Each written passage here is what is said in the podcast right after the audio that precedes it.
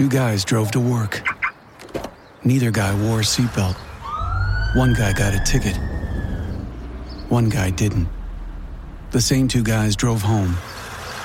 One guy wore a seatbelt. One guy didn't. One guy made it home. The guy not wearing his seatbelt didn't. Don't risk it. Click it or ticket. Paid for by NHTSA. The NBA playoffs are here, and we all know playoff mode is a thing. Listen to the evidence. Playoff crowds are going wild. Playoff players are lighting up the court. Even your speakers are in playoff mode. Okay, we'll take it down a notch, but just a notch, because this is the turn it up to 11 NBA playoffs. Playoff mode is clearly a thing. The NBA playoffs presented by Google Pixel continue on ABC, ESPN, TNT, and NBA TV. The DFS studio is brought to you by DraftKings.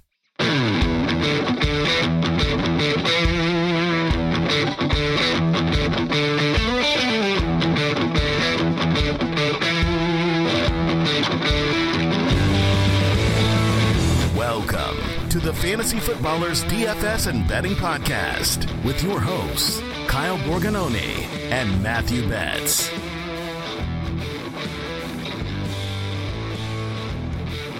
Welcome in, boys and girls. I'm feeling good on a Tuesday, December 5th. Fantasy Footballers DFS and Betting Podcast. I am your host, Kyle Borgognoni, and I am joined, as always, by Matthew. Survived a weekend with the twins, Betz. Barely. Dude, I am. Hanging I mean, on, hey, huh? it is Tuesday. I'm hanging on barely. I am exhausted. I'm beaten up. Uh, I'm bruised. It was actually very funny. My the, the girls were great. They were actually very content. They were uh, happy to be with dad for the weekend, which was fun. I had a, I had a great time with them. Um, but I was texting my brother, my mom a little bit over the last few days. Like they're like, "How was it?" You know, they're like, "Big weekend, just dad by himself." I was like, you know, it really wasn't too bad. But then I, I mentioned, you know, on Saturday night, I did fall asleep on the couch at about 10 o'clock. now, part of that was watching the Louisville and Florida State game, which, if anyone watched that, my goodness, that was That was horrible football. that was so bad.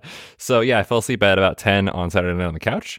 Uh, I guess that is what you do in, in your 30s when you're a dad. Let me just tell you something, my friend. That might be late some t- some days for me because when I get older, my boys are seven and four. You're you're gonna have some nights where it hits about eight forty five, and you look at your spouse, you go, "Do you want to read in bed?" That's code for I'm probably gonna fall asleep. Um, I'm glad you survived, man. It, it was a good weekend in general for the podcast, for our listeners, for our cash process. I felt like cash was a breeze. And I, by saying that, like I hit the cash line by like five points. But um, yeah, I, I I feel like a lot of things were straightforward. We'll review this past week and then look forward to week 14. We are already here, man. Like a couple more weeks of the regular season, playoffs are here, and we still have a great community that are part of our Discord channel. I feel like some of the best discussions I got to have. I even posted a picture of me and my kids outside on Friday night and just said, "Hey, DFS channel, this is what's going on with me." And that some of the people got to kind of share what's going on in life. So, got a pretty good community of awesome people. Just wanted to give a shout out to them. If you want to be a part of that, you can get the DFS pass. You can go to jointhefoot.com. And I know we're going to tease this on the Dynasty podcast. We've been teasing it more, we have some really cool stuff planned for 2024 for people that are in our Discord, people that are Join the Foot members. I I just feel like our company looks at what we've done so far and has said, well, that's boring. Why don't we just make it better? And and that's a great thing. It's also like we can't just rest on like business as usual. Never good enough, Kyle. Always looking for the next, you know, step forward here, uh, making your fake football experience as, as good as it can be. Which uh, we always laugh about that, right? We're like, you know what? Let's let's add best ball to the DFS pass. Okay, sure. Let's also add the primer this year to the to the, to the DFS pass. We did that two years ago. But like you said, oh by the way, let's just add the DFS or the the dynasty pass. Excuse me. Um, so just every year we're like, you know, what more can we do? Uh, which I love about our company, and it always makes I think uh, the experience fun for us from what we do for work and for you guys because it's always new stuff rolling out. So yeah, man, uh, 2024 should be great, but we got to finish strong in, in 2023. Yeah, let's review our cash picks from this past week. Straight cash, homie. There were three plays on the slate that if you did not have them in your lineup, I won't say what are you doing, but I will question what are you doing? Because the way that cash shapes up right now, if you play head to heads, you play double ups, 50 50s, those kind of contests are the what we discuss in cash. You have to think about what the field is doing. We don't release roster percentages for cash because it varies based on, but Betz and I usually give a pretty firm guess, and we said Zach Moss is going to be played by 75% of the field. We were idiots because he was played by 93% of the people in my $25 double up, which is the contest we use a ton. 93%. That tells me that 7% of the people decided to ride dirty, and I don't understand why. Now, you might be saying to yourself, didn't Zach Moss like score like seven points? Wasn't he a bad play? Well, in DFS, what we care about is at somebody's cost, what are they going to do? And then based on what the field's going to do, how is he going to be played? Betz, did you look at the Milly Maker winner winning roster? Did you see who they had? I actually, I actually did not this week. Did they have Zach Moss? They had Zach Moss. They even had Greg Dortch, who put up, you know, seven points. So you can win a Milly Maker based on a player that puts up seven points and another player that puts up seven points because you're getting different at other spots. But yeah, talk to me about what the field did this week and the obvious plays because Zach Moss, Tyreek Hill, Brock Purdy were firmly our top plays at those positions. Yeah, just to speak to the Zach Moss thing too, like clearly he failed, and anyone can fail in any given week, no matter how strong the projection is, obviously, right? But it really wasn't about Zach Moss. It was just like the salary of Zach Moss is the play. It's not how good is he at football or the matchup or whatever, which I mean, he's been great and uh, the matchup was okay, but not good. But just at 46 or whatever he was, 100 bucks, you know, he plus if you played Brevin Jordan, you could just unlock CMC and Tyreek in your cash lineup together. And that's really what those plays are about. Is not those guys winning you the week. It's the cheat code of saying, "Wow, I get this, you know, free square you called it to get up to Tyreek." And I really felt like if you didn't show up to head to heads or cash with Tyreek, that was a massive mistake because it was literally given to us with the plays of Zach Moss and or Brevin Jordan. Yes. Um, so yeah, I felt like not having those two was just clearly a mistake. And then, yeah, for quarterback, like I know there's a lot of love around the industry, and we talked about it a little bit with Russ uh, against Houston. On paper, it was a good matchup, but I was glad we talked through it in detail because you said, I see the path where this game hits the under. Like, you know, Denver plays really slow. Um, now, Russ ended up getting there okay for his salary. It took some rushing production to do it, but this spot, man, the Eagles, they're my team. They are not good defensively, and the Niners came out and really put on a show and just kind of understanding the range of outcomes there, the ceiling on a guy like Purdy with that offense in the game environment to me was way better than the one with Russ. So I ended up with Purdy. I know a lot of people did too, and clearly that was a great call. Uh, whether it was cash uh, or tournaments, I, you know, I, I, I texted you Sunday night and I laughed. I said, "Imagine ever not playing the best plays," because I only played, I think, two Purdy tournament lineups because I knew everyone was going to play him, and it's like, well, maybe I'll get different and see what happens here just play the best plays, man. Sometimes that's really what it comes down to. But there are slates where the chalk just feels so incredibly strong. This was certainly one of those weeks. Yes. And, and it was going into head to heads or going into, you know, whatever you want to do in cash and saying, I bet the other person's going to play this. What's the opportunity cost if I fade? And so Zach Moss, you can say, all right, didn't really work out, but you knew the other person on the other side when you flip over your cards was going to have Zach Moss. He did have seven carries inside the 10, which is just uh, wild. And you go back through, I went through the game log. Gardner was atrocious for most of that game, especially inside the red zone. They had to settle for two 23 yard field goals. He had a sack fumble at the five. He was sacked again from the one yard line. And then in overtime, Pity City had the touchdown. So I think Zach Moss, Tyreek Hill, Brock Purdy were just the obvious plays. And then Brevin Jordan was the tight end value that also helped later on in the week where he was the stone min and 40% of the field was playing him. So that felt pretty obvious. So it really came down to, I think, like two or three plays this week and how you handled that. Um, getting different just doesn't really help. So in my cash article, I kind of walk through that process of how I went through my lineup, but I felt like it was pretty straightforward. I'm seeing a lot of people in our Discord channel that hit the cash line. Once again, I know that you uh, did even better than myself, but I think I was like 70% in head to heads. And what were you like in the high 80s? Yeah, it was an awesome week for cash. And sometimes I kick myself in hindsight because I- I'm sure you felt the same way. Like entering the week, rarely do I make a team on like a Friday or a Saturday morning where I like feel awesome about it and then don't really change it much until one o'clock on a Sunday. But this was one of those weeks where it was like, man, it's just so clear and, and kind of did feel like a week where you wanted to make other people prove they knew what they were doing. And I should have played more volume, right? In in cash this week. It was just one of those where it felt so strong. So yeah, awesome week for cash. People in the DFS pass seem to do pretty well. So that's always really important to us and uh, and really fun when you guys share that with us. All right, let's move on. State of the main slate. I do have a really bad beat that I think I showed to you where I got second in a winner take all contest. And I had a great lineup, man. I had Deebo, I had Purdy. I was right there, but someone else had Pittman, Deebo, and like I forget who else they had, but they were just like, oh, that that that lineup crushed me. LaPorta. So I was just like, there's no chance I'm catching up with this lineup. But um, super fun weekend. Let's move forward, and we're to talk about the Week 14 slate. A lot of fun games in here. A lot of like really good matchups. Like you know, on on this, we don't have this game on the slate. This is a Sunday night game. Of your Eagles play the Cowboys. I feel like the Eagles have had to play like three or four games in a row that are just high profile, really tough games. We get a Bills Chief game on the main slate, which is super fun for real NFL. But each week we refer to the lines at DraftKings Sportsbook. It's where Betz and I play. You can go to sportsbook.draftkings.com. Let's check in on a few wagers because before the season, you and I had a CeeDee Lamb Offensive Player of the Year ticket that has moved in a really good direction, except there's a player named Tyreek Hill who's like minus 175 last time I checked it.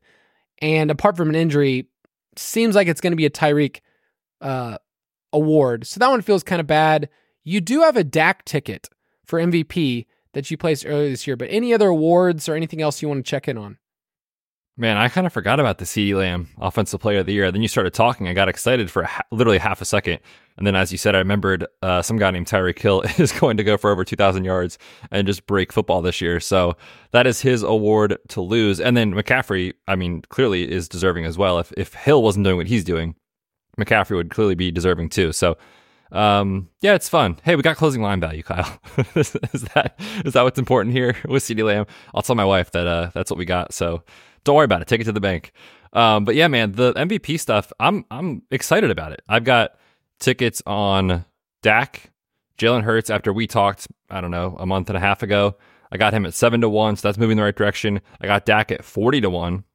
So I, hey, you know me, I'm not opposed to a happiness hedge. If Dak and the Cowboys roll on Sunday night, I'll be able to sleep better at night knowing that will go a long way towards his MVP candidacy. So um, a win-win for me Sunday night. And then I did take a little Brock Purdy uh, when he was at 22 to 1 at some point this season. So that's what's so fun about the market, I think, Yes. is that you don't have to just like make a bet early in the year and like cross your fingers and hope. I mean, you can adjust and put a little bit on three to four guys throughout the year and guarantee yourself basically a profit. So I love the awards market. They're they're really fun. And it, and it swings so much once you get past the halfway point. That's what we've said every single year is that the field's overconfident about what they saw the previous week. So I would say entering this next week, they're very confident in Brock Purdy, right? Like that just sounds like something that they're like, okay, this is what's going on right now. And then Hurts and Dak are right behind him.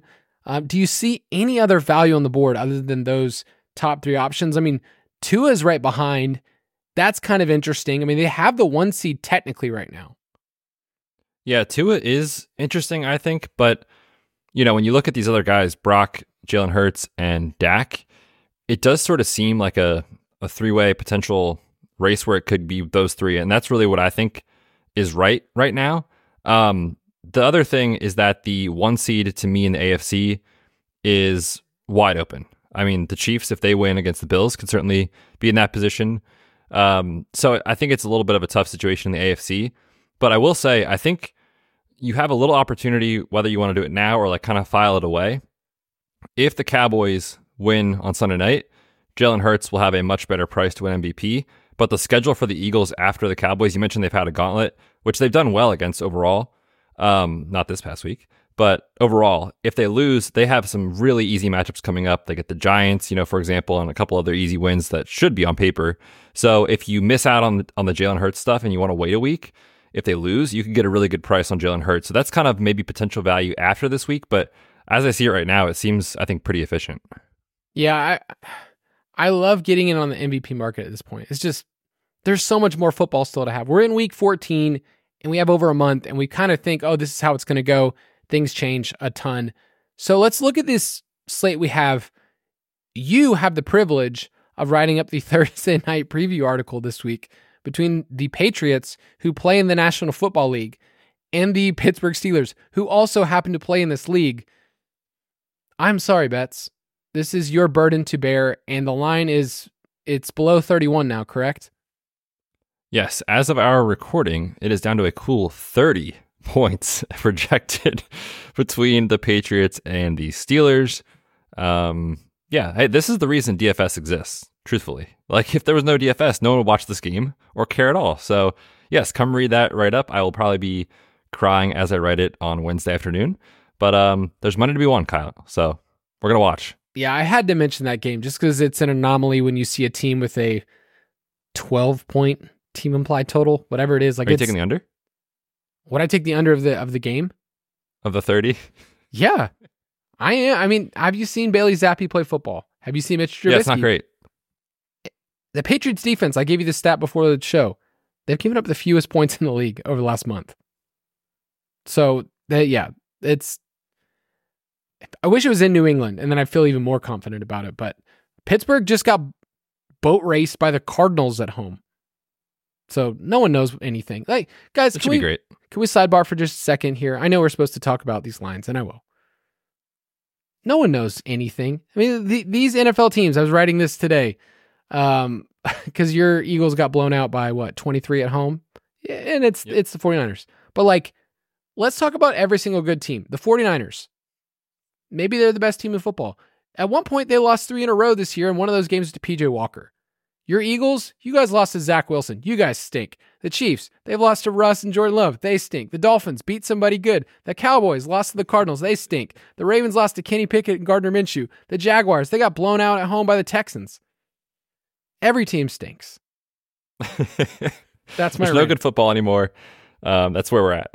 It is such a good point too, and we need to remind ourselves not not just like you and I, but everyone listening. Like when we get to best ball season, man, again next summer, like it's so hard to predict what's going to happen, right?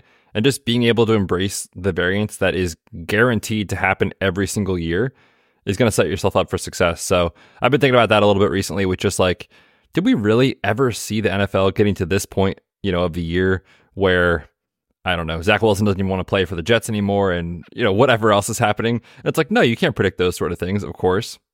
Uh, but in basketball season, and you know, in draft season for redraft leagues, we always feel so confident in what we're doing, and it's always fun to just to take a step back and be like, listen, we're making educated guesses, and we Yes. have no idea what is about to unfold over the next three months. So, uh, yeah, man, wild times here in week 14. yeah, a, a lot of the offseason Betz and I talk about the process of how you forecast, and we've even done some reading together. If you want to join our book club, I bet we'll get a new one this year. But when it comes Super to for- exclusive. super exclusive book club that we talk about on a podcast about fake football, it's cool, man. But It's great. but it's very easy to make dogmatic statements about sports in general, and you're going to find that on Twitter, anywhere else. Like this team is this is what this team is. I challenge you for this week. Write these things down that in your head feel pretty dogmatic, and I have them too. Like, you know, I'm looking at the lines. It's like, oh man, the 49ers should roll, or hey, I think this team is so much better. Or in fantasy, you know, the Steelers running backs this past week, they're going to eat Najee Harris and Jaylen Warren. Write them down, and then you can look back and go, you know what? There's maybe some nuance to all of this. We're making educated guesses. There's a percentage chance for anything to happen in a game. Like, I faded Nico Collins this past week. Did I think that there was a percentage chance of him going for 190 yards? Not really. Like, I maybe put that in like the 1%, and he did it. So he made me look like a fool. I, I pretty much faded Nico in the passing game. So glad you guys are there for the rant. Can we take a break? Because I'm going to compose myself.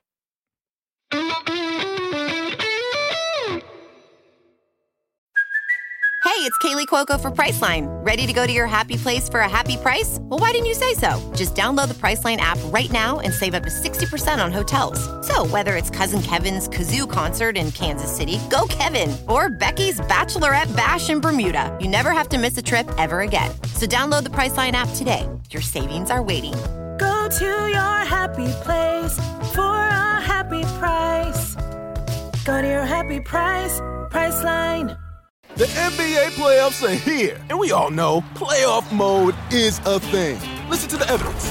Playoff crowds are going wild. Playoff players are lighting up the court. Even your speakers are in playoff mode.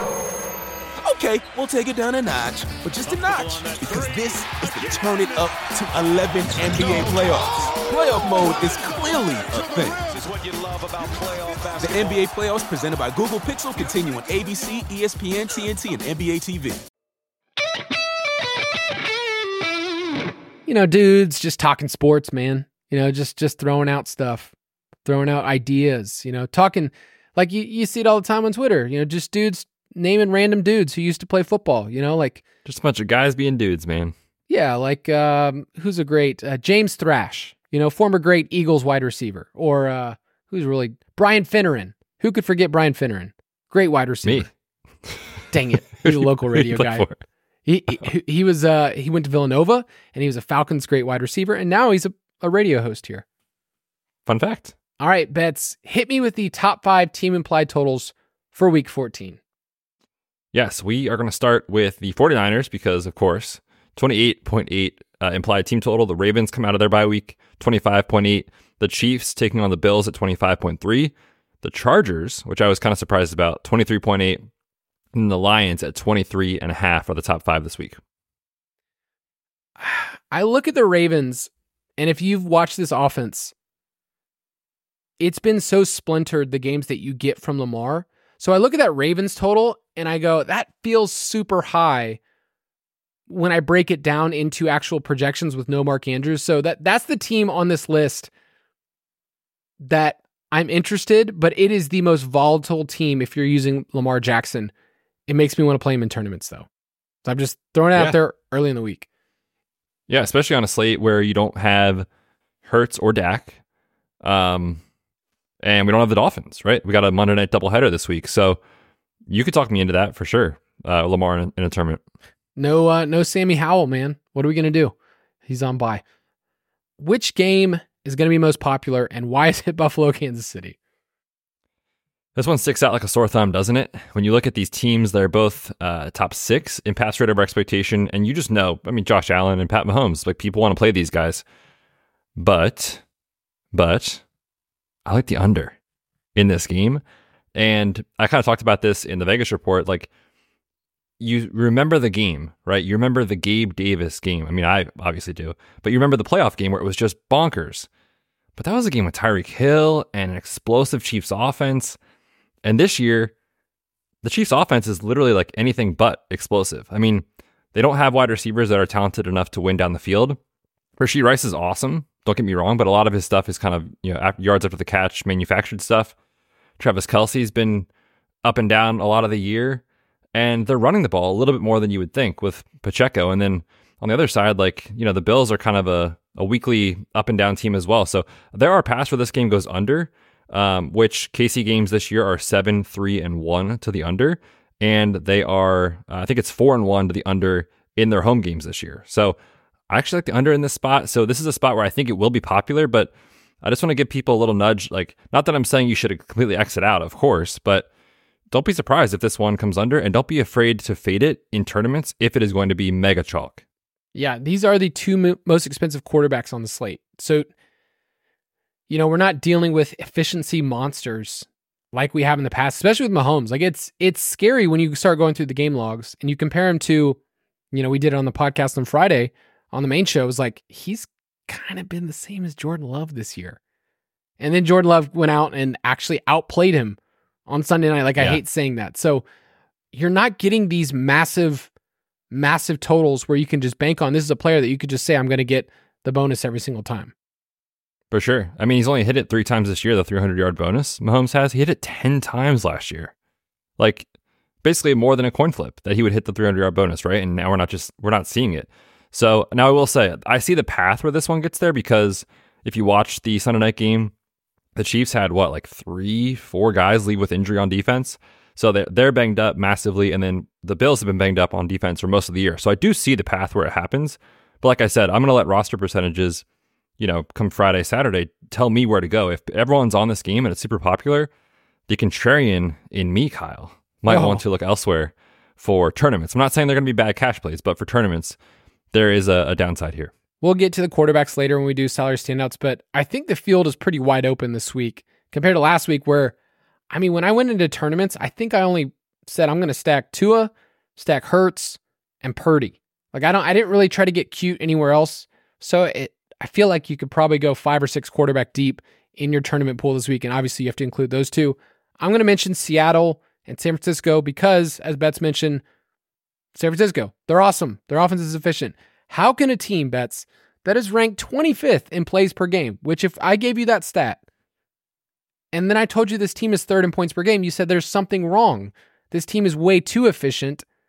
And Brock Purdy right now has the second highest yards per attempt of all time behind Kurt Warner and just ahead of MVP season, Matt Ryan. Never forget, Matt Ryan won an MVP. So Brock Purdy's been super efficient. Deebo Samuel is a cheat code. Did you see that stat that he had one air yard? Yeah, week? that was wild. He had what? Uh, four total touchdowns or three total? three. Three total touchdowns, one air yard. Of course, one of them came on a rushing attempt. But like, he was just an absolute monster on Sunday. He was very fun to watch uh, as a fantasy player, but he was not fun to watch as an Eagles fan.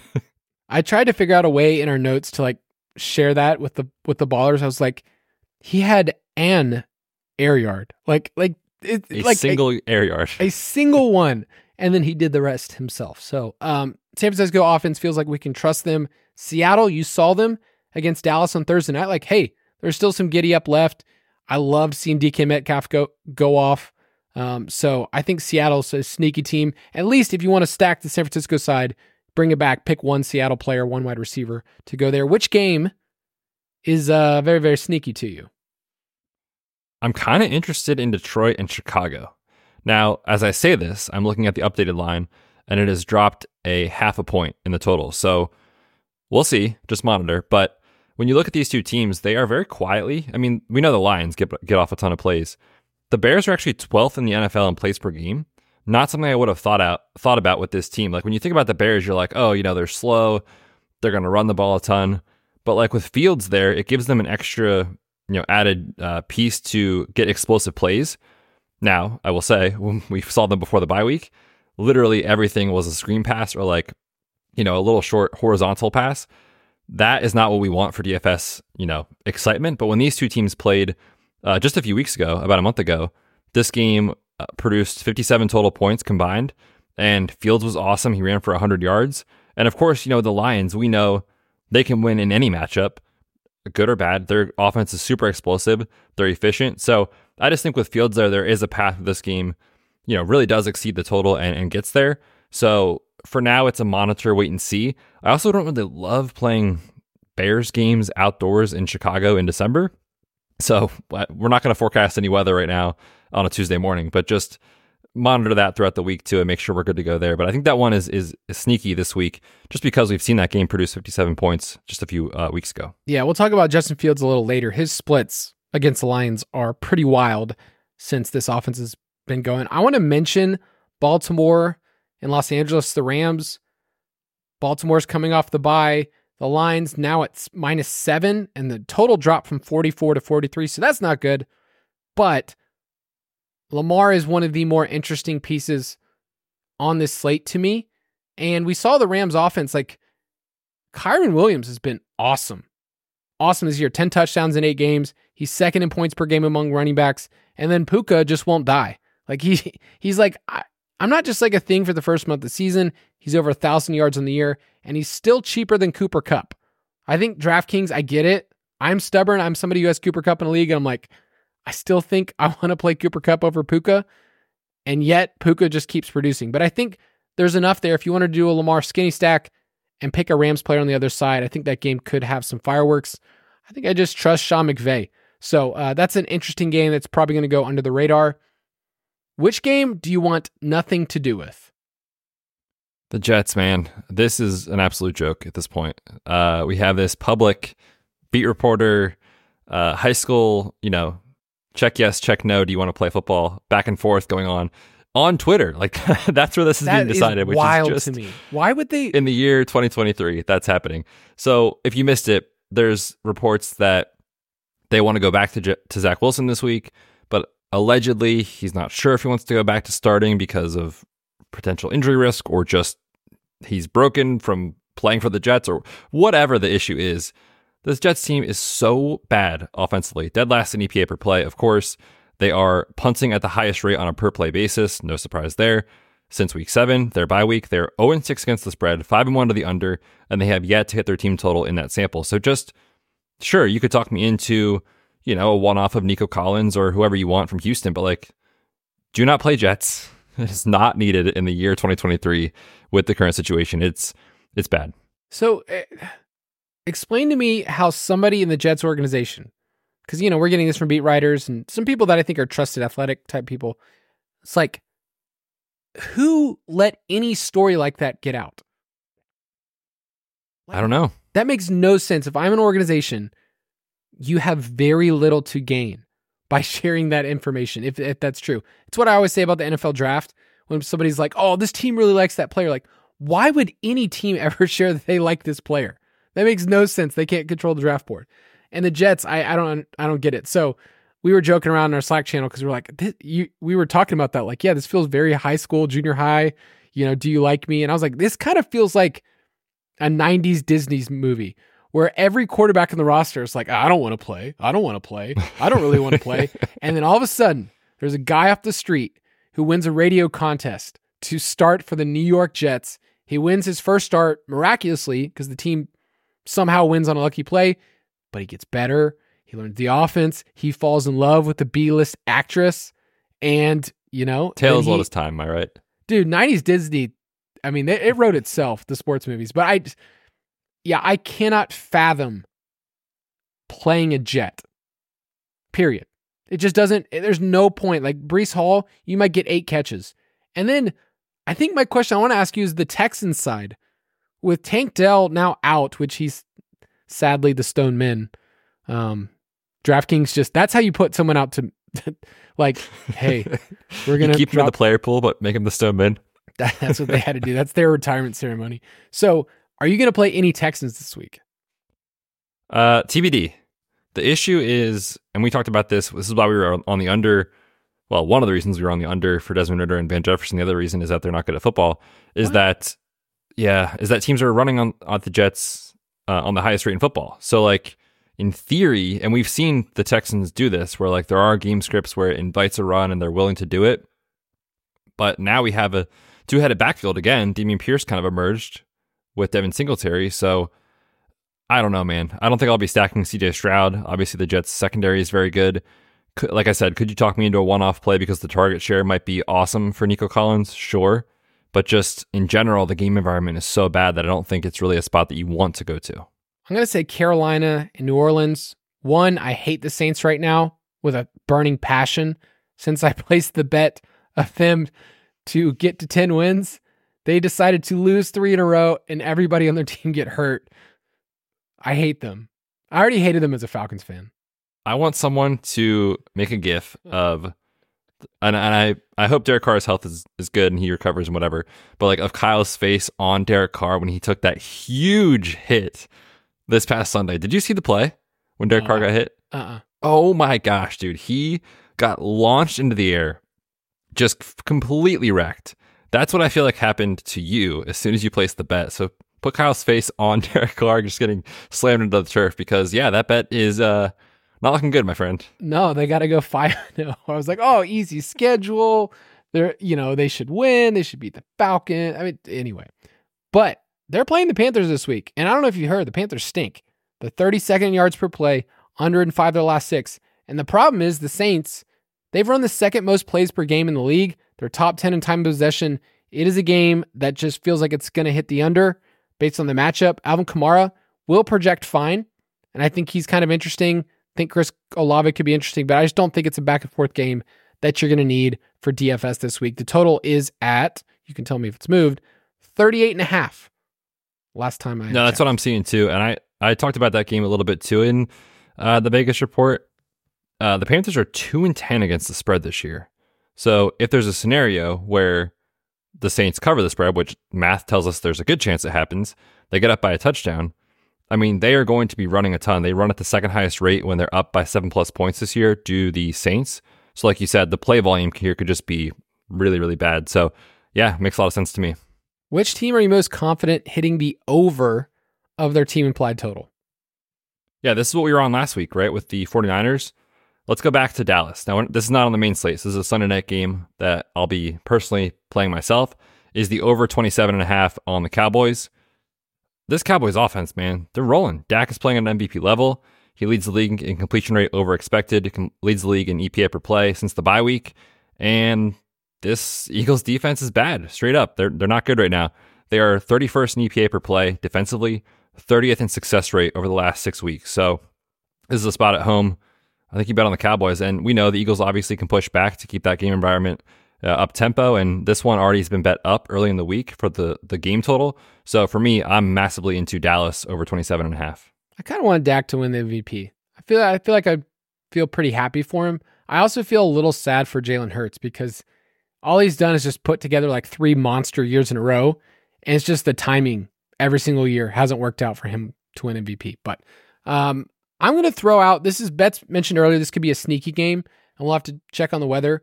But Chicago's team implied total is 20. They're averaging 20 on the year. But I think the bigger point I want to bring up is that Detroit's defense over the last five games, they've been allowing 30 points per game. That's 30th in the NFL. And Justin Fields, in his last three games against Detroit, last year, 13 for 147 and 2 at Detroit, 10 for 132 at Detroit. Uh, and then he went 18 for 104 at home against them. So his last three games has gone over 100 rushing yards each of them.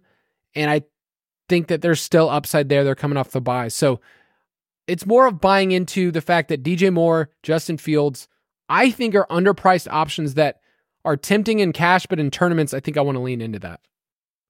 Yeah, makes a lot of sense. We've been talking about that Lions defense now, what, for like four or five weeks in a row. Just they've been struggling a ton. And actually, on that broadcast, too, they even talked about that with the Saints. Like all year, if there's any social media clip you see or anything on like the broadcast, are always like, how do you fix the red zone for the Saints? And then the red zone got fixed against the Lions. so, yeah, man, I'm with you. I, I really like this uh, Bears Lions game for that reason, just because we know both defenses can really struggle. All right, which team are you most confident hitting the under of their team implied total? Yeah, we can just keep this short and sweet. Let's double down here on the Jets. Uh, took their under last week. They are now projected for 14 and a half points, so they got to score two touchdowns. But they have scored 13, 6, 12, 6, 13, and 8 since the bye week. And we don't know who's playing quarterback, but it might not matter. Yeah, I'm gonna I'm looking at this Cincinnati game and they have to play. Betz and I are recording this a little early, so they're playing tonight. But the Bengals, man, they're broken with Jake Browning, Jake Brown pants. They have 100 total plays run the last two weeks. That's 31st in the NFL. So that type of play volume, 50 points per game or 50 plays per game, just doesn't get it done. You don't have enough total plays to sustain drives. His eight out's been terrible. He's sadly not very good. And that team is just now you look at that team and go, well, that's a worthless team. I don't have to like buy into them at all. So I I worry about that game because the Colts have always given us good games, but it's in Cincinnati. I feel like that's a game that's just going to hit the under, and you might see a lot of Joe Mixon in that game. One more segment.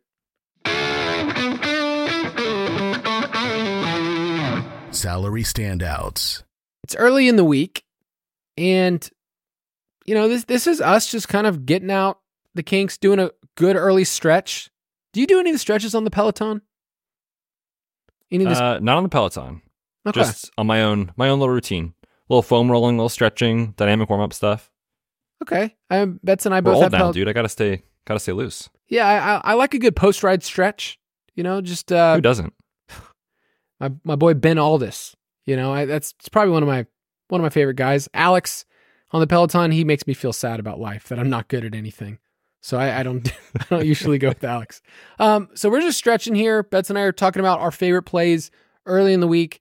At quarterback, let's mention some guy named Brock Purdy because his price is still just 6,500. Now on FanDuel, it's a little different conversation because he's 8,100.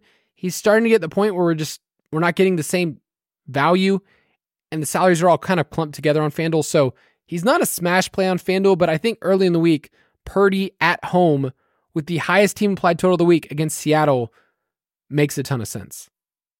For sure. Yeah, he's as the, the QB eight on DraftKings, and he's putting up, you know, top five scores on a weekly basis uh, with the Niners. And I talk about this a lot in Showdown. It's like the guy quarterbacking the team with the highest team total, you know, we're looking at like a one game sample, but of course we have 11 games here.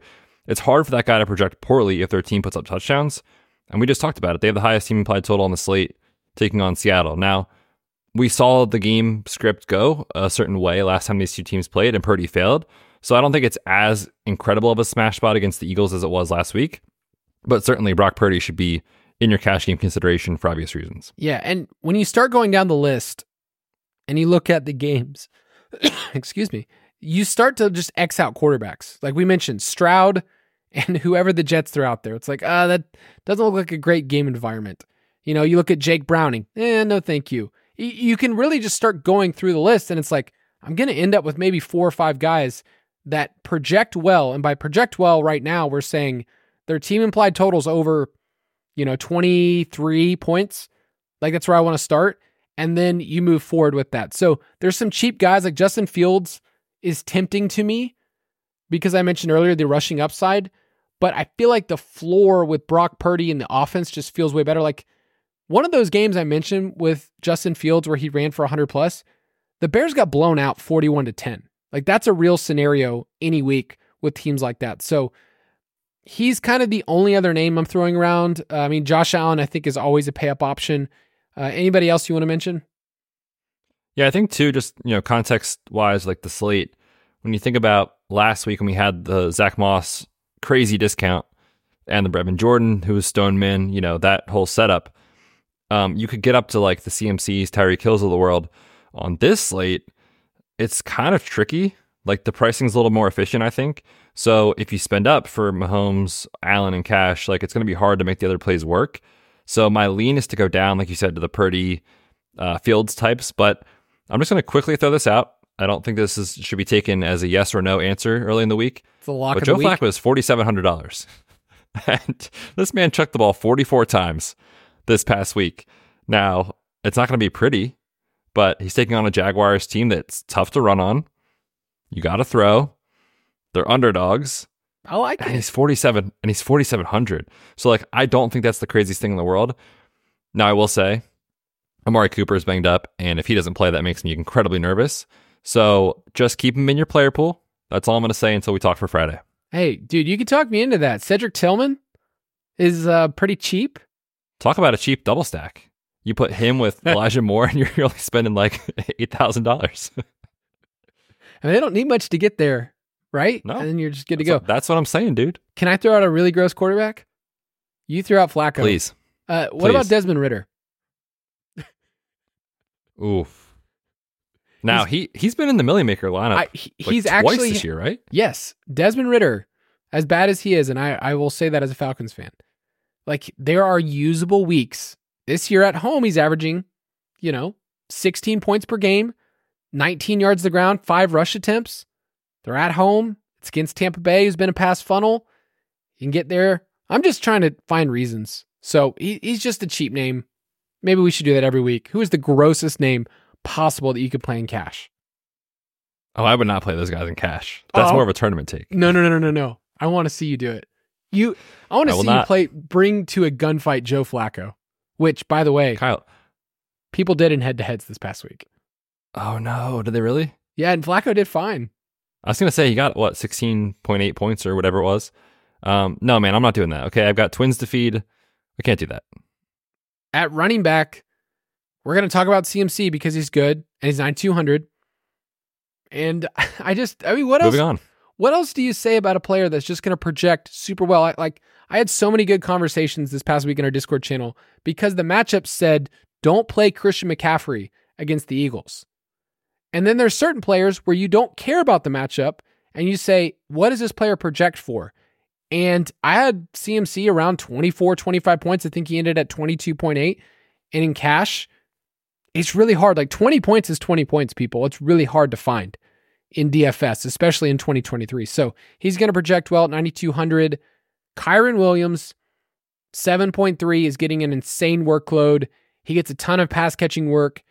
I think he's more of a tournament play, but I just have to mention him because he's basically been CMC light this year in terms of workload, snaps, everything else. And then we're right back to talking about Zach Moss.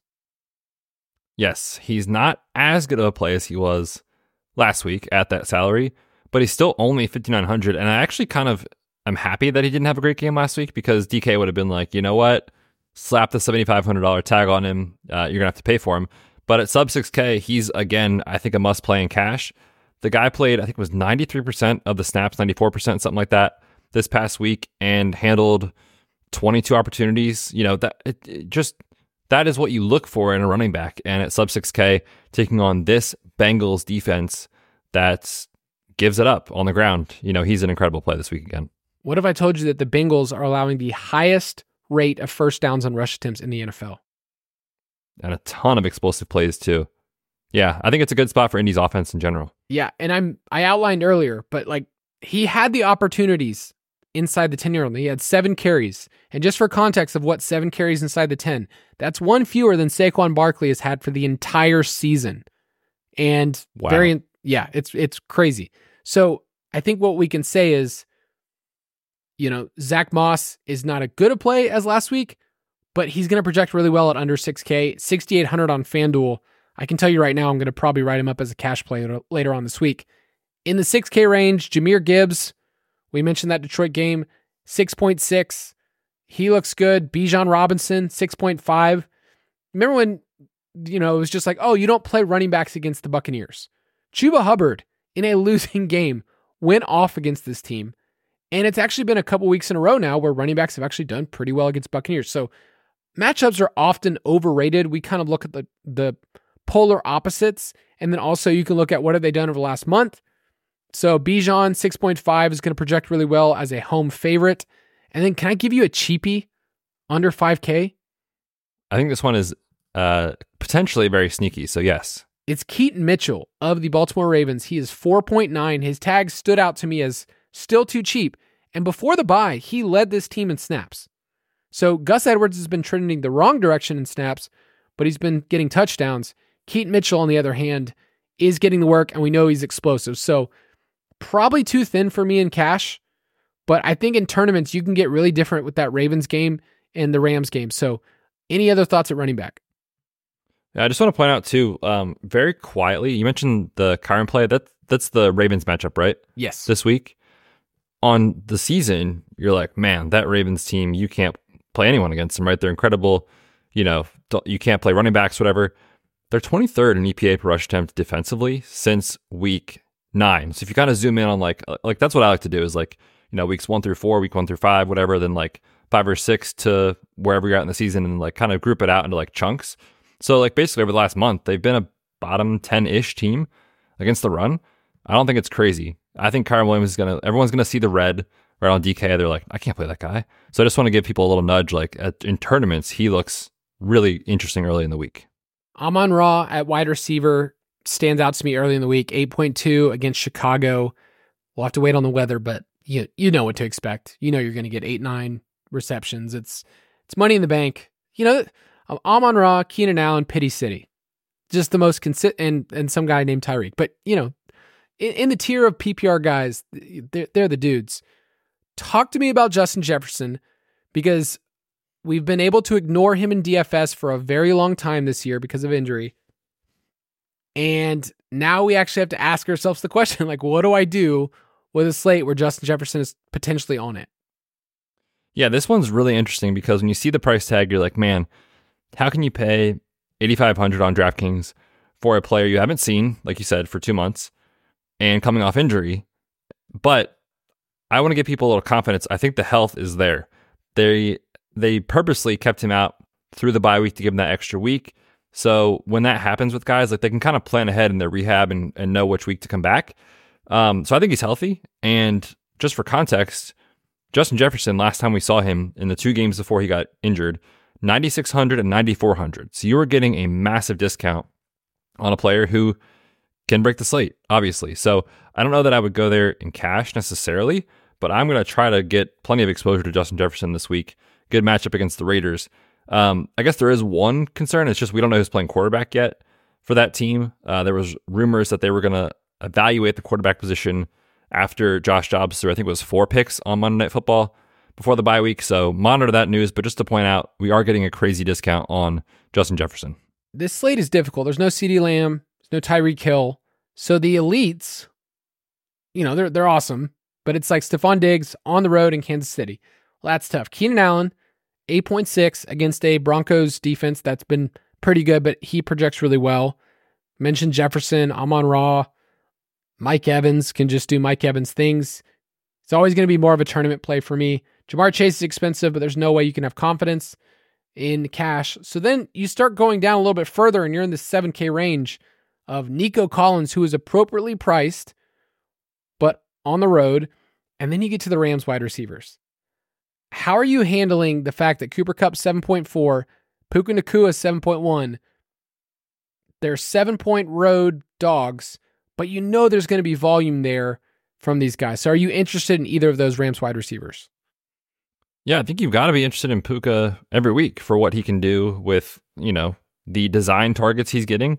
And he leads this duo really since uh, Cooper Kupp's been battling the injuries and, and stuff like that um, in first read targets too. So like he's kind of the guy they're looking for to get the ball in his hands. So as crazy as it is, I would rather play Puka right now. But I mean, if, if Hig also Higbee's in concussion protocol, if Hig, Higbee misses, not that he's commanding a high target share, but it makes you more confident in just that's where the ball's going to those two guys. So, you know, they're both okay, I think. I would lean Puka. It's wild to me that the 49ers wide receivers are still under 7K. So Brandon Aiyuk is 6.9. He actually went down $300. And then Deebo sees a price hike, but he's still only 6,800. So if you're playing Purdy, I'm assuming that you're not going to go fully in this is early in the week, but like Purdy, CMC, Aiyuk, Deebo, like you're not going to pick three guys, three 49ers in your lineup, but like, are you interested in stacking those with Purdy? Yeah, for sure. I think it's one of those weeks where, or, or really, it's a weekly thing with Purdy where you play him. You can play him with CMC, as you always say, just because you're soaking up so much production as far as the touchdown equity. You get all the passing touchdowns, and in theory, all the rushing touchdowns. And sometimes he'll throw one to CMC too. So like that correlation is there, and then you just pick one, and that's that's what makes these guys so fun in tournaments. Is you know the ceiling on any of these guys is you know a top three scorer on the week, but picking who it's going to be is really tough. You and I were really into Brandon Aiyuk last week. He was okay for season long leagues, but it was Deebo who stole the show. Would it be surprising if it was George Kittle this week? No, of course not. You just can't pick it, right? So that's why you want to use that uncertainty to your advantage in tournaments because when the field doesn't know who it is, people will shy away from those guys a little bit, and you can attack at low roster percentages, which is what I love to do with the Niners. So Purdy projects well, and all three of his guys are going to project well. Yeah, Kittle's interesting. He has pretty great splits against Seattle, and I think a couple weeks ago when they did play him, I made him my slate breaker, and he didn't hit, which just means that he probably will this time. So, um, yeah, there's a lot of good plays. I feel like this week at wide receiver in the middle range, DJ Moore at 6.5 is good. You have Rashee Rice at 5.4 as I think the clear wide receiver one for this team. His usage is looking that way. So he's interesting. Josh Downs, I wanted to call him like a mini or like a diet version of Michael Pittman, but he kind of let me down this past week. So I'm going to take away that title and just say that Michael Pittman is his own thing, but he's still interesting at 4.9. Um, any other cheap names this week? Yeah, I think Elijah Moore is certainly on the radar. They got pretty aggressive with his price, putting him up to 4500 after he was, I think it was 3500 this past week. $1,000 price But- hike. Yeah, but if if Cooper's out, which he's battling um, a couple injuries in concussion protocol, and last week he had the rib issue, then you certainly could look Elijah Moore's way. I don't know what it is, man. He and Joe Flacco have a a bond going on. These guys love each other, and we saw a bunch of targets, not just for Moore in general, but actually down the field targets for Elijah Moore. So at 4,500, he looks like a pretty interesting cash game play. Yeah, and I just want to throw out JSN, super cheap at 4.1. He's $1,500 cheaper than Tyler Lockett. So that's kind of like a big price discrepancy, in my opinion, for a player who's ascending in his role and his involvement in the offense. At tight end, we do have Travis Kelce on the slate at 7.8. Sam LaPorta is still too cheap. I- love that we talked about this last week on the podcast and said, you know, paying down at tight end was what you were going to do in cash, right? Like the cheap options were Njoku, Brevin Jordan, Juwan Johnson. But in tournaments, paying up at tight end, and especially LaPorta, who was one of my dart throws, was what won people money, is because you were getting different. So this week, there are a lot of high price guys that make a lot of sense. LaPorta at 6.1, Hockenson at 6K, Kittle at 5.9. Those are all interesting, but I think in cash, if you're gonna punt the position, Isaiah Likely at 3.5 is my current favorite, and I'm making him the cover boy of the first look article. Oh, that that means something. I know. Hey, hey. Um, yeah, six targets two weeks ago before the bye week against the Chargers. That was good for a 20% target share. And really, it wasn't just like that he kind of like luck boxed his way into it. Like they were actually designing screens for him and stuff like that. So that goes a long way. And then also throughout, I think Brevin Jordan's fine again. Um, he's not as good of a play because he's 600 bucks more, but at 3,100, uh, he did run 77% of the routes, saw four targets, and now no Tank Dell. So four to five targets from a good quarterback, I think is is fine. It's just, you know, it's not the best environment, but the Jets have been a little bit vulnerable to tight ends this year. So I think Brevin Jordan's totally fine, but I prefer for 400 bucks more to get to Isaiah Likely personally. At defense this week, the Falcons, who showed out last week and against the Jets, somehow we're talking about them again. They're at home. They're 2.9 against Baker Mayfield. I think they're fine. Um, the Chiefs are interesting. 2.6 is a pretty low tag for a defense that we've liked for most of the year. They're at home. It's obviously Josh Allen, but we know that he's turnover friendly as well. So those are two of the ones. You have Denver on here against the Chargers on the road. Yeah, it's it's tough this week. I don't think there's a lot of great punt options. Um, but we talked about a little bit last week too, uh, with just kind of taking on the Chargers is just that they are so willing to drop back with Herbert. Uh, the ground game is broken with Ekeler, and really they don't have weapons behind Justin Herbert and Keenan Allen. So it's just a depleted skill position group in a divisional matchup. So to me, it makes sense with Denver. Yep. I, on FanDuel, they're a really good tag at 3.6. The Browns at home, 3.8 against the Jaguars. At first, that might scare you. It's the Jaguars offense, but Cleveland's been awesome all year. So I think they're a really good tag on FanDuel. If you want to play with us, go to ballersdfs.com or DraftKings League, Fantasy Footballers DFS, Borgen Betz. You can enter a contest, including one for this Thursday night game that might make you poo your pants, but we'll all be doing it together. so maybe just join the club. This could be super fun. Uh, you can play with us at ballersdfs.com. Betz, sign us off. Hey, what a way to, to preview that game, Kyle. Just all of us sitting around wasting our money on horrible football. But that, that's what this is about, right? So come play with us, like Kyle said, ballersdfs.com. And uh, you can catch that riveting write up in the DFS pass. We'll catch you guys on Friday.